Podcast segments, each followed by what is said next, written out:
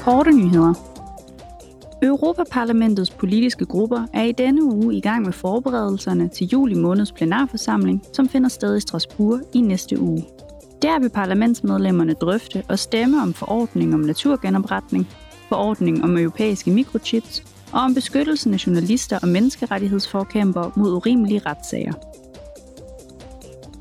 Parlamentsmedlemmerne vil også drøfte og stemme om etablering af ladestationer til biler og lastbiler, mere bæredygtige skibsbrændstoffer, nye energisparemål og skrappere regler med henblik på at reducere drivhusgasudledningen fra industrien.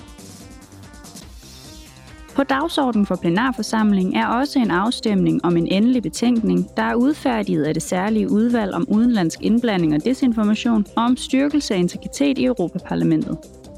Parlamentsmedlemmerne vil desuden drøfte erfaringerne fra covid-19-pandemien og vurdere resultaterne af det seneste EU-topmøde.